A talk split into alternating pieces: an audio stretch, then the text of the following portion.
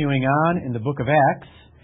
And this morning we'll look at Acts chapter 13, verses 44 through 52.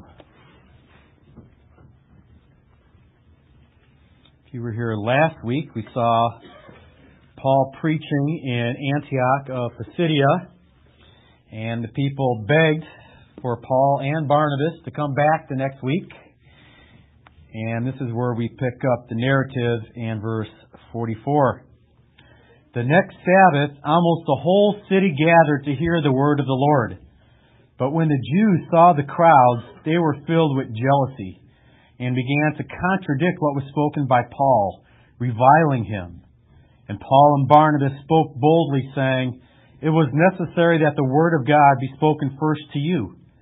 Since you thrust it aside, and judge yourselves worthy, excuse me, unworthy of eternal life, behold, we are turning to the Gentiles.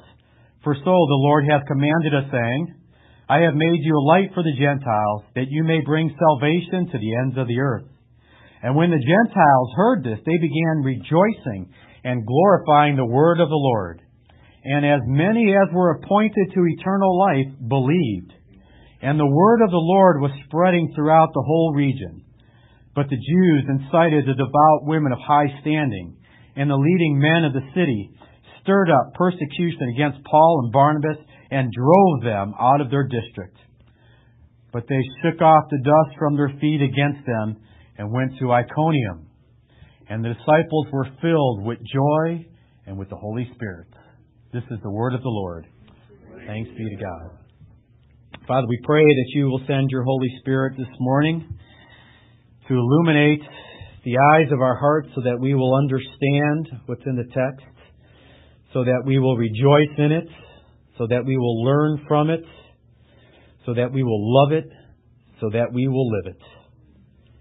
All for Jesus' sake and your glory. Amen. You may be seated.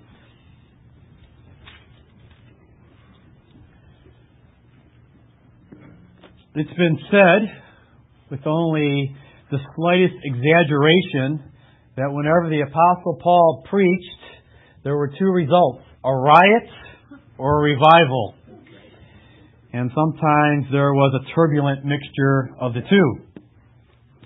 Uh, the two reactions are clearly present in Antioch of Pisidia. Positively, in our text, we note in verse 44 that after the message, the next Sabbath, when Paul and Barnabas were, were going to come back to the synagogue, almost the whole city gathered together. Because no doubt word had spread like wildfire, and they wanted to hear what these men had to say. Negatively, we see that the Jews were jealous because of the great crowd that had come out. They began reviling Paul, and they persecuted Paul and Barnabas, which culminated in the two missionaries being driven out of the region. Verse 50 mentions that they were driven out and probably forcibly so. Now, the question I have for you is why, when Paul preached, were there these strong reactions? Why these extreme responses, either positively or negatively? Very simply, because he preached the gospel. Let me say that again in case you missed it. Because he preached the gospel. Not the sugar coated message that is too often substituted for the pure gospel, but the pure gospel. The unadulterated gospel. The unedited gospel. He preached the gospel. He didn't take away the offensive elements of the gospel to make it more palatable and acceptable.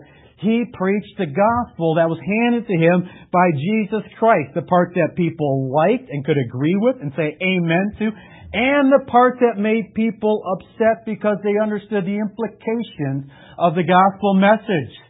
Paul preached the whole gospel and he let the chips, as it were, fall where they may, and the chips fell in violent places. When you preach the gospel, and again, the pure gospel, there is going to be a reaction. Count on it. Now let's review the gospel that Paul preached. verse 38, and we won't review the whole thing, but he met, gave a little history of Israel, and he talked about how Jesus was a descendant of David, and therefore the fulfillment of the promises made to David, including the fact that he was the king who would sit on David's throne. And then in verse 38, Paul says, Let it be known to you, therefore, brothers, that through this man, Jesus, forgiveness of sins is proclaimed to you. Isn't that a positive thing? Forgiveness of sins is, is available to you in the name of Jesus. And by Him, everyone who believes. That's all you have to do. To everyone who believes is free from everything from which you could not be freed or justified by the law of Moses. This is a great message. There, there really is no reason to be upset by this message. Paul is making it very clear, and perhaps he spelled out the implications to the Jews, but remember, he's talking to Jews, so they understood what he was saying. Paul made it very clear, you know what? We can't be justified by the law. Because to be justified by the law, you have to obey every single command. And if you don't obey every single command, remember what it's written in the Old Testament?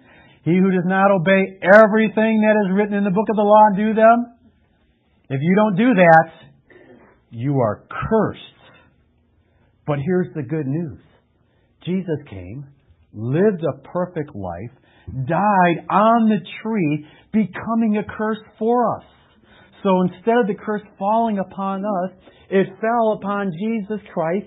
And if we will just believe in Him, we will be forgiven. How, how could anybody get upset at such a message? But people did get upset. And by the way, that's not where Paul ends his message. He says, Now before I let you go, I have one more thing that I want to say to you. Verse 40. Beware. going to send the people out with the warning. Beware therefore, lest what is said in the prophets should come about. Look, you scoffers. Ooh, that, that's not going to help Paul win friends and influence people. I don't think uh, Dale Carnegie suggested that in his book. Look, you scoffers, be astounded and perish. For I am doing a work in your days, a work that you will not believe, even if one tells it to you.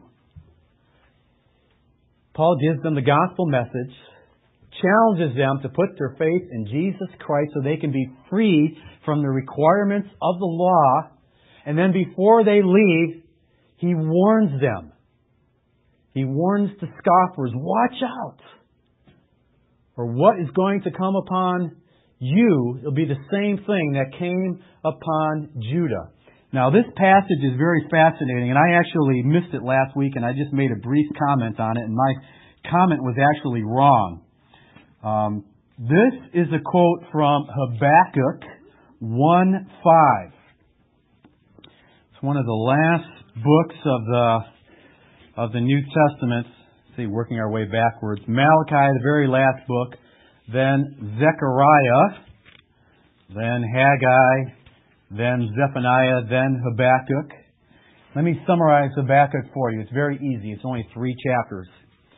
In Habakkuk, the prophet is disturbed because the Babylonians, here described as the Chaldeans, same people, are coming against the people of Judah and God says, I'm going to use the Chaldeans, I'm going to use the Babylonians, led by King Nebuchadnezzar, to bring judgment on the people of Israel. And Habakkuk is disturbed by this. How can you use those wicked people? They're more wicked than the Israelites. And God says, Yes, but I'm going to use those wicked people to judge my people who should know better.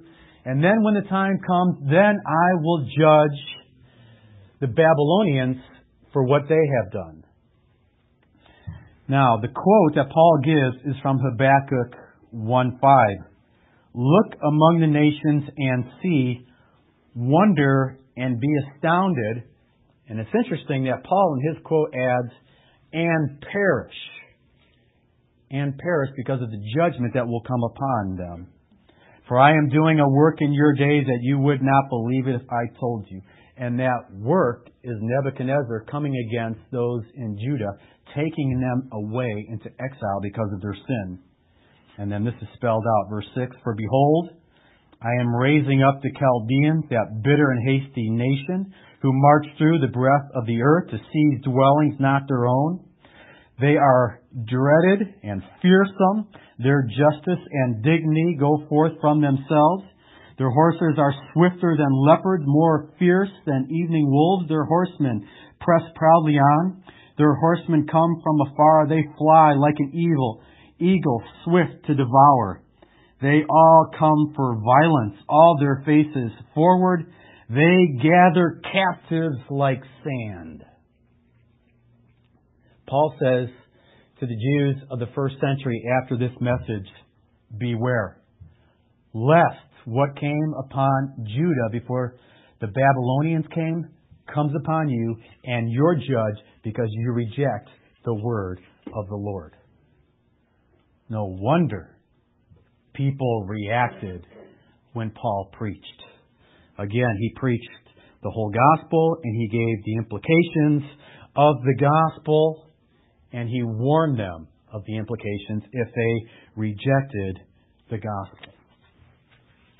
Some 1500 years later, Martin Luther would advise Philip Melanchthon to preach in such a way that if they don't hate their sin, they hate you. And Luther was not kidding. He meant it. Preach in such a way, make the implications so clear that they will hate their sin, hopefully. But if they don't hate their sin, know that they will hate you. But you have to make the implications clear. You have to lay it all out so they understand what's at stake. Don't just preach, give Jesus a try. Maybe He can make your life a little better. Press home the implications of the gospel, including the implications of what will happen if they reject the gospel. And I think we can understand that when we really do do that, there is going to be a reaction. You can't just leave saying, you know, that was kind of interesting. You are forced to make a decision one way or the other. And if you have been with us for this series in the book of Acts, you have seen again and again and again that the response was violent. Remember Stephen? He had a message for the people. And again, a, a message of how they could be forgiven in Jesus Christ. And what did they say? Thank you for this wonderful message of salvation in Jesus Christ. No, they picked up stones and they stoned him to death.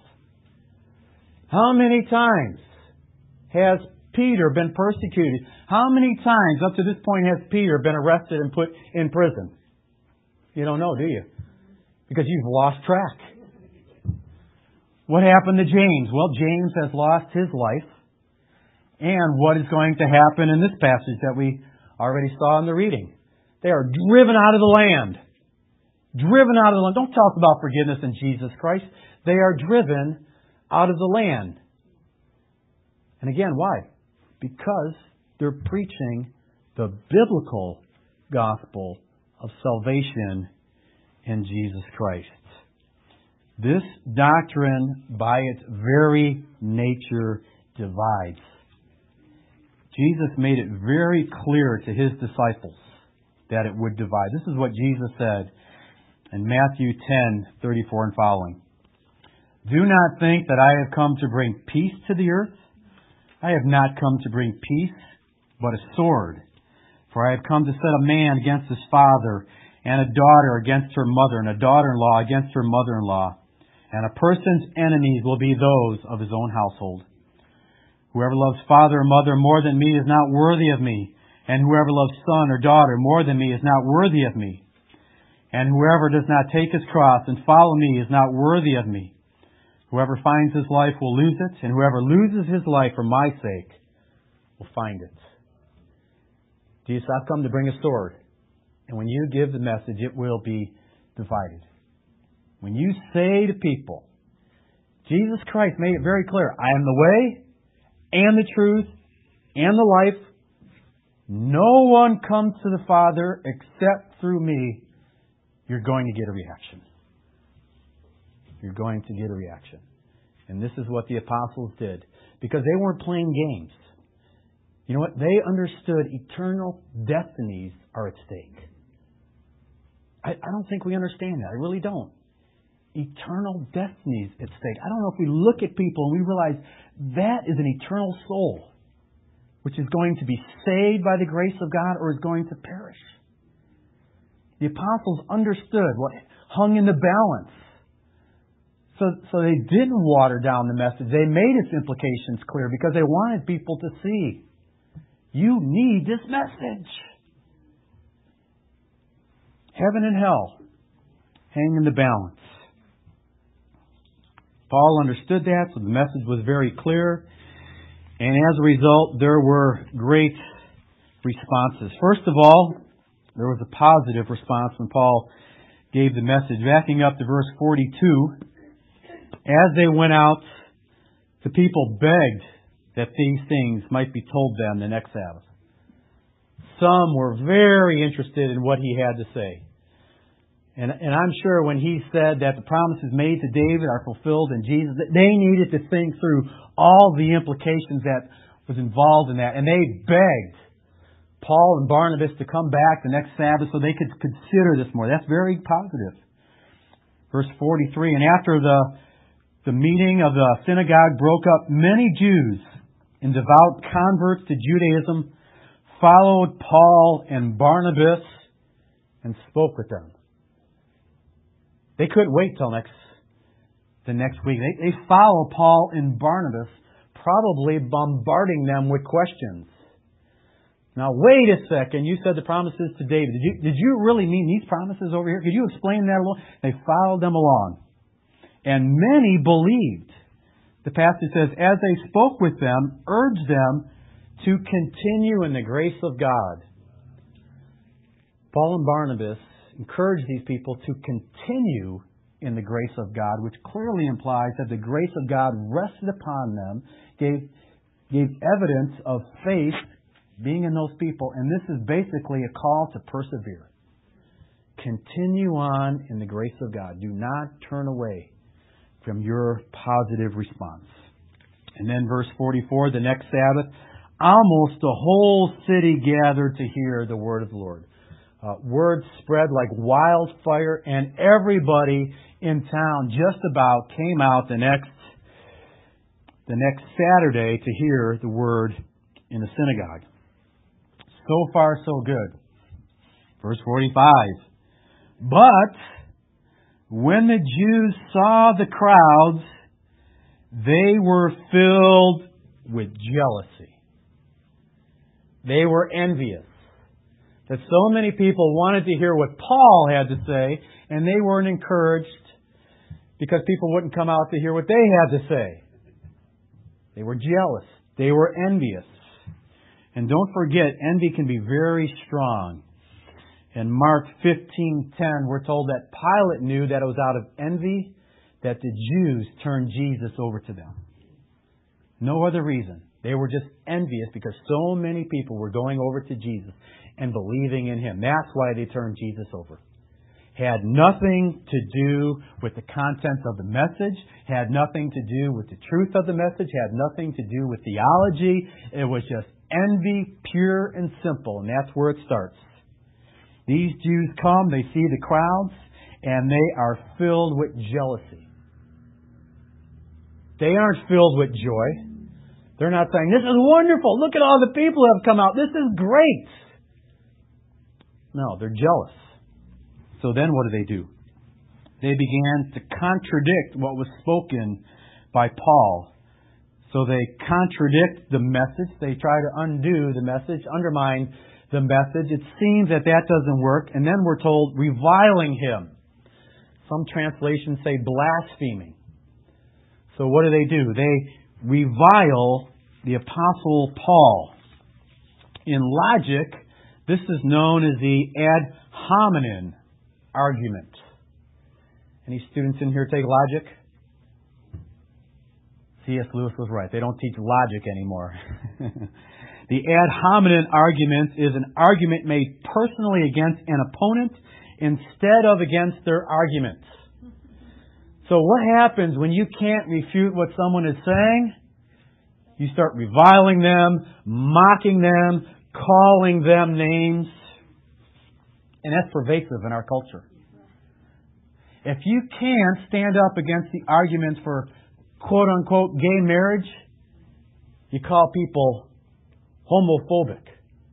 And I've seen this. I, have seen pastors on uh, political shows, and they're actually asked this question. They really are. Um, are you homophobic? And I hate it that they answer the question. That they even answer by saying, no, I'm not. They've been set up right from the very beginning, and they don't even realize it. Mike, if I was asked that, I would say, well, what do you mean by homophobic? Define homophobic for me. In other words, right away they're put on the defensive and they don't even realize they're being mocked. Basically, you know what's implied when they're asked that question. Isn't it true that you're, you're a bigot and you're full of hate for these people? There's, there's nothing against the argument. It's just name calling.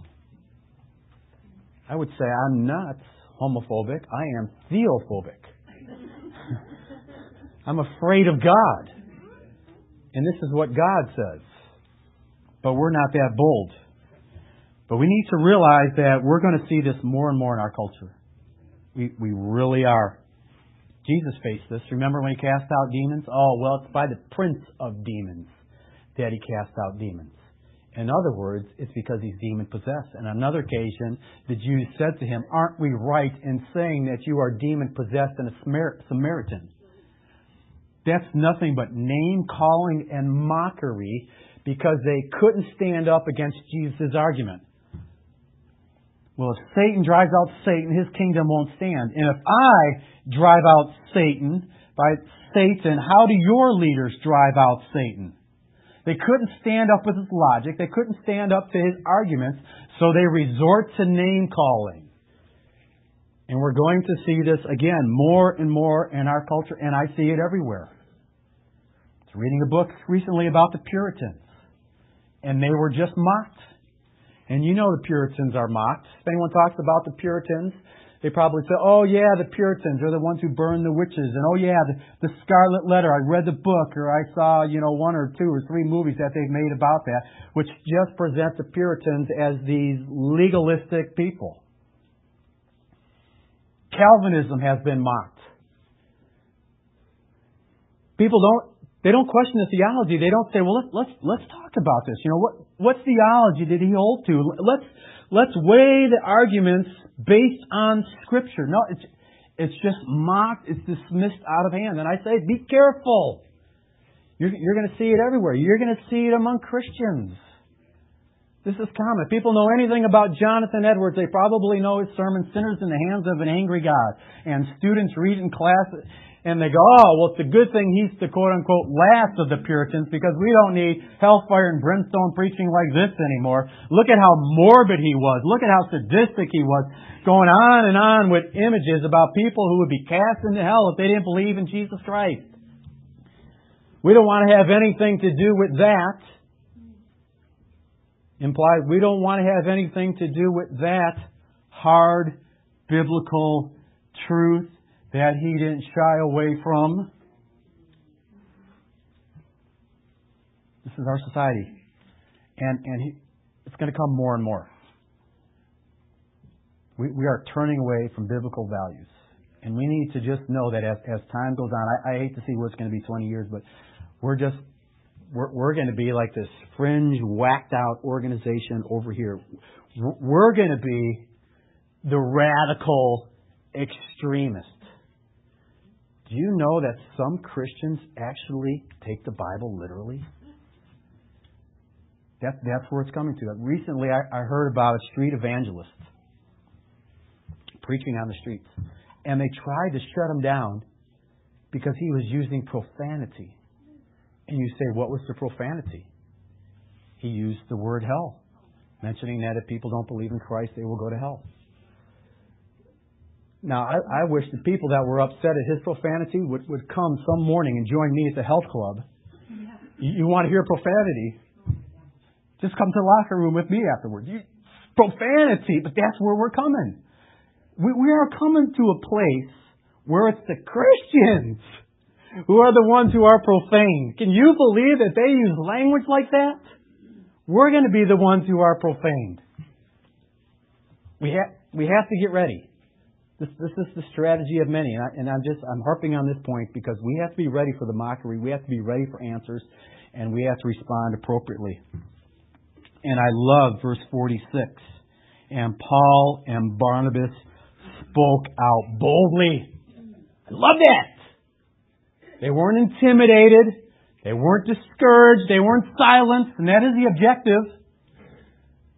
Intimidate the Christians mock them into silence so that they won't speak their minds. That's the objection.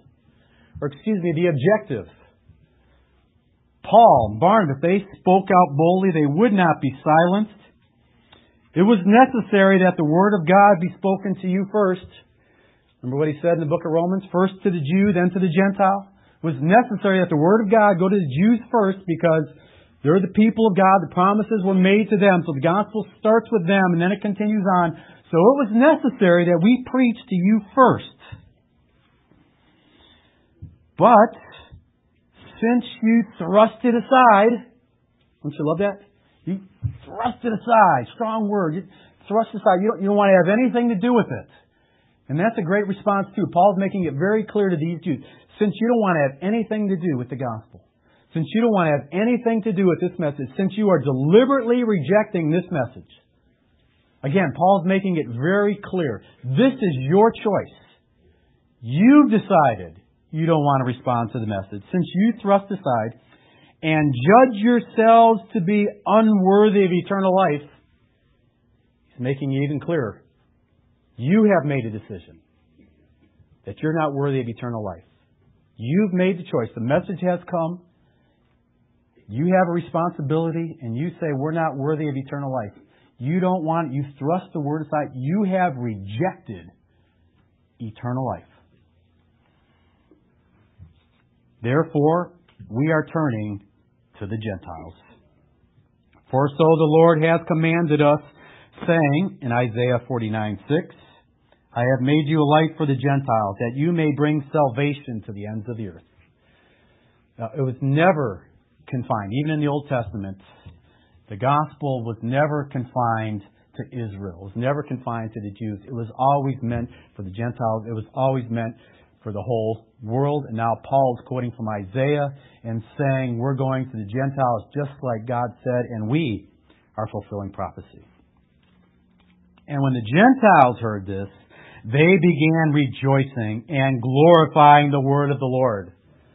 The Gentiles said, This is great. God loves us.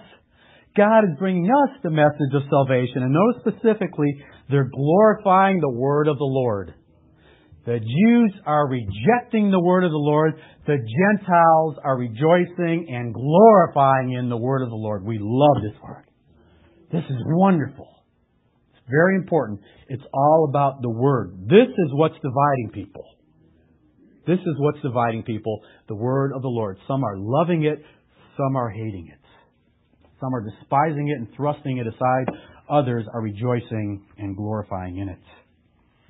And then we have this great statement, and as many as were appointed to eternal life believed. Note very carefully Many commentators, the gymnastics they do around this is terrible. It's very clear. It doesn't say those who believed were appointed to eternal life. That's not what it says. Those who were appointed, those who were ordained before the creation of the world, those people, when they heard the message, they believed. They believed. And why do I harp on this? For many reasons. First of all, because it's in the Bible. And when your eyes are opened, you realize this, this is everywhere. It's not just in a couple of controversial passages. It really is everywhere in the Bible. Kind of like when you buy a new make and model car. all of a sudden you notice all the other make and model cars like yours that are out there on the road you never noticed before. say, wow, this is interesting. I never noticed all these before. When your eyes are opened, all of a sudden you say, you know what? I, I never realized that the sovereignty of God is here and here and here. Boy, it is all throughout Scripture. I never saw it before. As soon as your eyes are open, all of a sudden you realize this is a pervasive theme. And it's a pervasive theme for a world. God wants us to realize that He's in charge. But if you really think about it, this is a glorious truth. Because God is working in our lives. God is setting His affection on us when we come to salvation. About a week and a half ago, Michelle and I were working out at the health club, and a, a woman came up to me, and, and she said, Wayne, you're a pastor. Can I ask you a question about the Bible? I said, absolutely, you can ask me a question about the Bible. And she said, what, what does the word amen mean? And I said, oh, amen means uh, it is true or I agree. And we were talking about, you know, how you love to say uh, amen when you agree with something. Michelle said that's why sometimes during the service someone will say amen. I agree with that. Boy, I'm in wholehearted agreement with that. I love that. I said, you know, it's interesting. Jesus would use amen not at the end of a statement, but at the beginning of a statement. I said, for example, in John 3 3, Jesus said, Truly, truly, I say to you, and I said there's different translations. Some say verily, verily. But in the Greek, it's amen, amen. So right up front, before he says truth, he says, it is true, it is true. And I said, whenever Jesus says that, you want to pay attention. So in John 3 3, he said, Truly, truly, I say to you, unless one is born again, he will not see the kingdom of God. And she said, What, what does it mean to be born again? Is that a reference to water baptism? And I said, no, that, that's a reference to the Holy Spirit bringing about new life, bringing about spiritual life in, in someone's life. I, I said, go home tonight and, and read John 3. John 3 is the only place that specifically uses that term born again.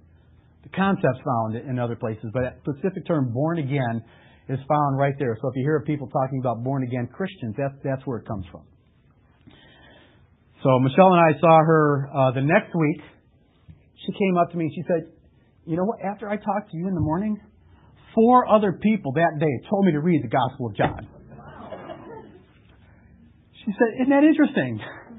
I, I said, It's more than interesting. I said, I said It's divine. I, I was going to say providential, but I was afraid that'd be too theological. And, you know, she missed. I said, It's divine. Think about it. Five people in one day said, Read the Gospel of John. You know why that's exciting? The God of heaven set his affection on this woman and said, I have a message for you. Would you read the Gospel of John five times in one day? And she said, I went home and I read the whole Gospel of John and I found what I was looking for. I'm waiting with bated breath. You know, you found what you were looking for. And she said, I need to receive the Spirit. Now, I, I don't know what's going on in her heart. That's, that's between her and God. But I love this doctrine because it says that God loves us. He sets His affection upon us.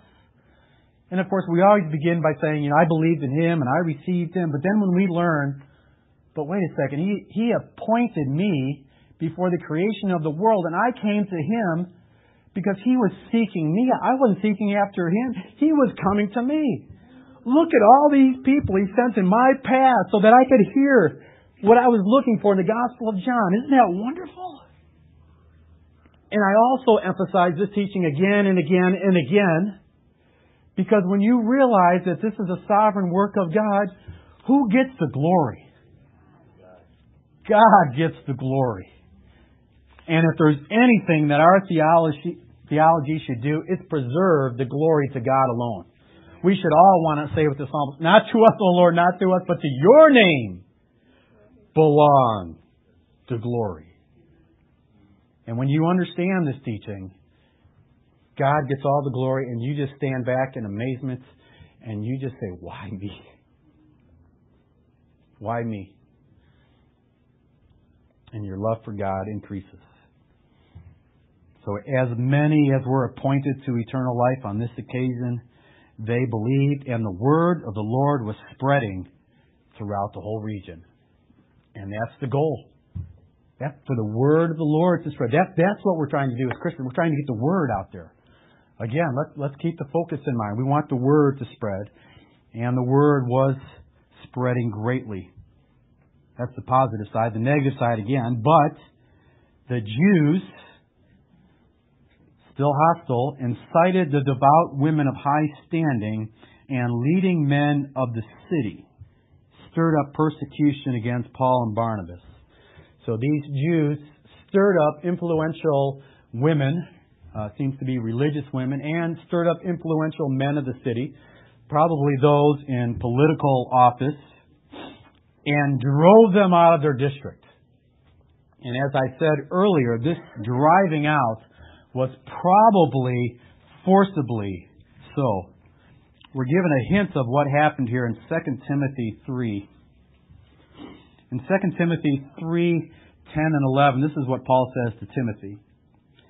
You, however, have followed my teaching, my conduct, my aim in life, my faith, my patience, my love, my steadfastness, my persecutions and sufferings that happened to me at Antioch, at Iconium, and at Lystra, which persecutions I endured. Yet from them all the Lord rescued me. So Paul tells Timothy that he was persecuted at Antioch, and then from Antioch, we'll see next week, Lord willing, he goes to Antioch, uh, Iconium, and then from there he goes to Lystra. And he says, I was persecuted. And again, this may have been a very violent persecution. In 2 Corinthians 11, 24 and 25, we read, Paul says, Five times I received at the hands of the Jews the forty lashes less one. Five times I was beaten with rods. Once I was stoned. Three times I was shipwrecked a day and a night. I was adrift at sea. Um, now we don't know where this was exactly. He doesn't tell us, but maybe something to keep in mind as we work through the book of Acts. Um, at different places, this is what he endured, and he may have endured some of this at Antioch, at Pisidia. We don't know exactly but it seems clear enough that somehow he was physically persecuted and forced out of the district. Verse 51 But they shook the dust from their feet. Now, that is a highly symbolic gesture of judgment. This is what Jesus said in Luke 10:10 and following. He said, But whenever you enter a town and they do not receive you, go into its streets and say, Even the dust of your town that clings to our feet, we wipe off against you. Nevertheless, know this, that the kingdom of God has come near. I tell you, it will be more bearable on that day for Sodom than for that town. So they shake off the dust of their feet saying, We reject you. We're not going to have anything to do with you. You reject the kingdom that has come near you. Friends, it's going to be more tolerable for Sodom and Gomorrah on the day of judgment than it's going to be for you. Boy, I pity you when you come before God on the day of judgment. They shook off the dust of their feet and they went on to Iconium. Verse 52 And the disciples were filled with joy and with the Holy Spirit. Now, by disciples here, I don't know if it means Paul and Barnabas. Um, I don't. I don't know if it means the believers that were left behind. I don't know if it's a reference to Paul, Barnabas, and the believers. Perhaps it's it's all the above. Uh, but they were filled with joy and with the Holy Spirit. And I think this is because they knew they were doing what God had called them to do. And perhaps God had um, purposefully and powerfully filled them with the Spirit and joy. And, and maybe I got just an inkling of this experience on, on one occasion when I was, really was doing something I felt God was calling me to do. Um, it was hard to do. And, and someone very close to me ridiculed me for, for what I had done. And, and I went out from their presence and I went into my day and I just, I think I skipped through the rest of the day. I, I, was just, it was just, it was one of those out of body experiences. That this is figure of speech, okay? And you're just like, wow, I'm just so filled with, with joy. And it was God's confirmation, I really believe, resting upon me saying, You are doing what I am calling you to do. And, and I was just filled with with an unspeakable joy, really. It's just that I couldn't describe. I knew that God was just filling me with joy in His Spirit. And I think something similar happened on this occasion. They preached the gospel. They knew they were doing what God is calling them to do. They were persecuted.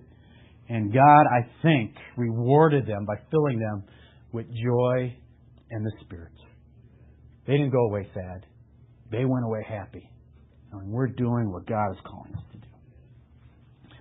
Now, what can we take away from this? Let me just point out a couple of things. First of all, remember that there's a difference between a testimony and evangelism.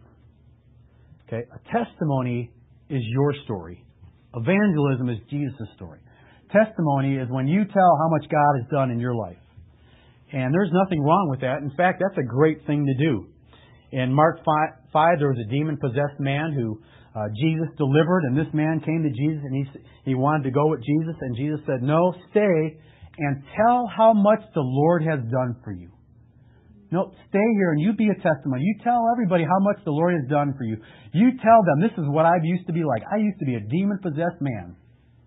And I mean that literally. And tell them how wretched your life was and tell them what God has done for you. That, that's a great thing to do. We're told to do that. Tell how God has intervened in our life. But evangelism is telling people about Jesus' story. Telling them Jesus lived a perfect life. This is what Jesus did on the cross. This is what happened to Jesus three days later. That's evangelism. Your testimony may be pre evangelism, but talking about Jesus, that's evangelism. Eventually, you want to talk about Jesus. And let people know what He has done, what the Bible claims that He has done, and what you believe. So, in talking to people, whatever you can say about Jesus, uh, let them know It's very simple. But sometimes, again, we make it too complicated. And notice again, and this is a theme we're going to come to again and again because it's prominent, but the word of the Lord shows up four times in this passage. It began the next Sabbath, almost the whole city gathered to hear the word of the Lord. Not gathered together to hear Paul, to hear the word of the Lord. And then in verse 46, it was necessary that the Word of God be spoken to you first. The Word of God goes to them. Verse 48, we see the Gentiles glorifying the Word of the Lord. And then in verse 49, we see the Word of the Lord spreading throughout the region.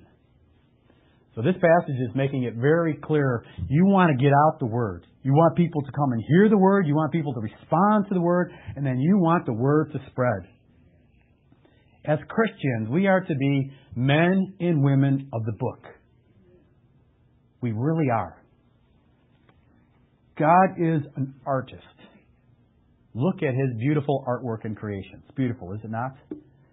God is also an author. And he has written just one book. Just one book. In, in some ways, he's not very prolific I mean, some guys have written 20, 30, uh, you know, over a 100 books. God's only written one book. And when we get to heaven, He's going to say, Hey, what'd you think of my book? It was the best. What did you think of it? What'd you think of that interesting chapter that I called Habakkuk? Say Habakkuk. I don't even know if I could pronounce it. Habakkuk. What do you think of Zephaniah? Seriously, wouldn't it be a shame to say, oh, you know what, I, I never got around to reading the whole thing. I picked it up and I read bits and pieces, but I, I never got, got around to reading it. That's a travesty. The goal is for this word to spread. All this talk about the will of the Lord. It's right here. And you know what the Bible really talks about? The Bible doesn't talk so much about finding God's will as doing it. What does He want me to do? It's right here. What He wants us to do, how He wants us to live. 90% of Christians, those who call themselves Christians, have never read the Bible from Genesis to Revelation. That's a tragedy. Friends, we need to be committed to this book. God speaks to us through His Word. This is what He uses to bring the Jews to faith. This is what He uses to bring the Gentiles to faith. This is what He uses to bring the nations from the kingdom of darkness to the kingdom of light. He uses the Word of the Lord. And then He uses this Word to help us grow and help us mature in our faith. So, can I challenge you to commit yourself to reading the one book that God has authored? Find a way. Someone, someone asked me about this book last week that I that I read from. This is this is the one year Bible. I I use this because then I don't have to get out charts and you know mark off where I am. It's got a it's got a bookmarker right in here for me. This is what I read this morning, and then tomorrow, you know, I can just open it up one year Bible, it lays it out. You can start with Genesis 1, and then it gives you a New Testament reading in Matthew 1. I like it because it mixes it up. And then you read Psalm 1, and then you begin at the Proverbs, and then you pick up the next day, and you can read a little bit in the Old Testament, a little bit in the New Testament, Psalms, Proverbs. And then you work your way through the whole Bible after a year. And then you know what you do after you finish reading through the Bible in a year? Go back to the beginning and say, let's do it again. Because when, when God says, hey, did you read my book? You want to say, oh, I devoured it. I can't remember how many times I read it in my life. It's a classic. I loved it. Seriously, I, I know there's hard things. The Bible admits that. In, in 2 Peter 3.16, Peter says, you know, some of the things that Paul writes, they're hard to understand. Yes, some things are hard to understand, but you can read it. Okay, if my children can read through it, okay, you can read through it. I'm not trying to shame you. I'm trying to encourage you. You really can. Read through it. Ask God for, for understanding. Let's be people of the book so that we can have the mind of Christ, so we can think his thoughts after him. His mind and his will and his heart had been revealed to us, not in the stars, Okay? Not in our navels, in a book. Let's open it up. Let's read it. Let's devour it. Let's close in prayer. Father, again, we thank you for your word. We truly would be lost without it. Lost eternally and lost in daily living. Father, forgive us for neglecting your word. Forgive us for not devouring it like we should. Father, I want to pray for each and every one of us in this room that you would give us an appetite for your word. I really do pray that we would be like newborn babes that crave milk. May we crave your milk. And may we want more than just milk. May we say, now give me some meat. Give me some potatoes, vegetables. Feed me. Father, perhaps we're languishing and we're weak in our Christian life because we're starving ourselves. Father, help us to feast upon your word. And when others have questions, may we be ready with answers and give us opportunities to spread your word. In Jesus' name, amen.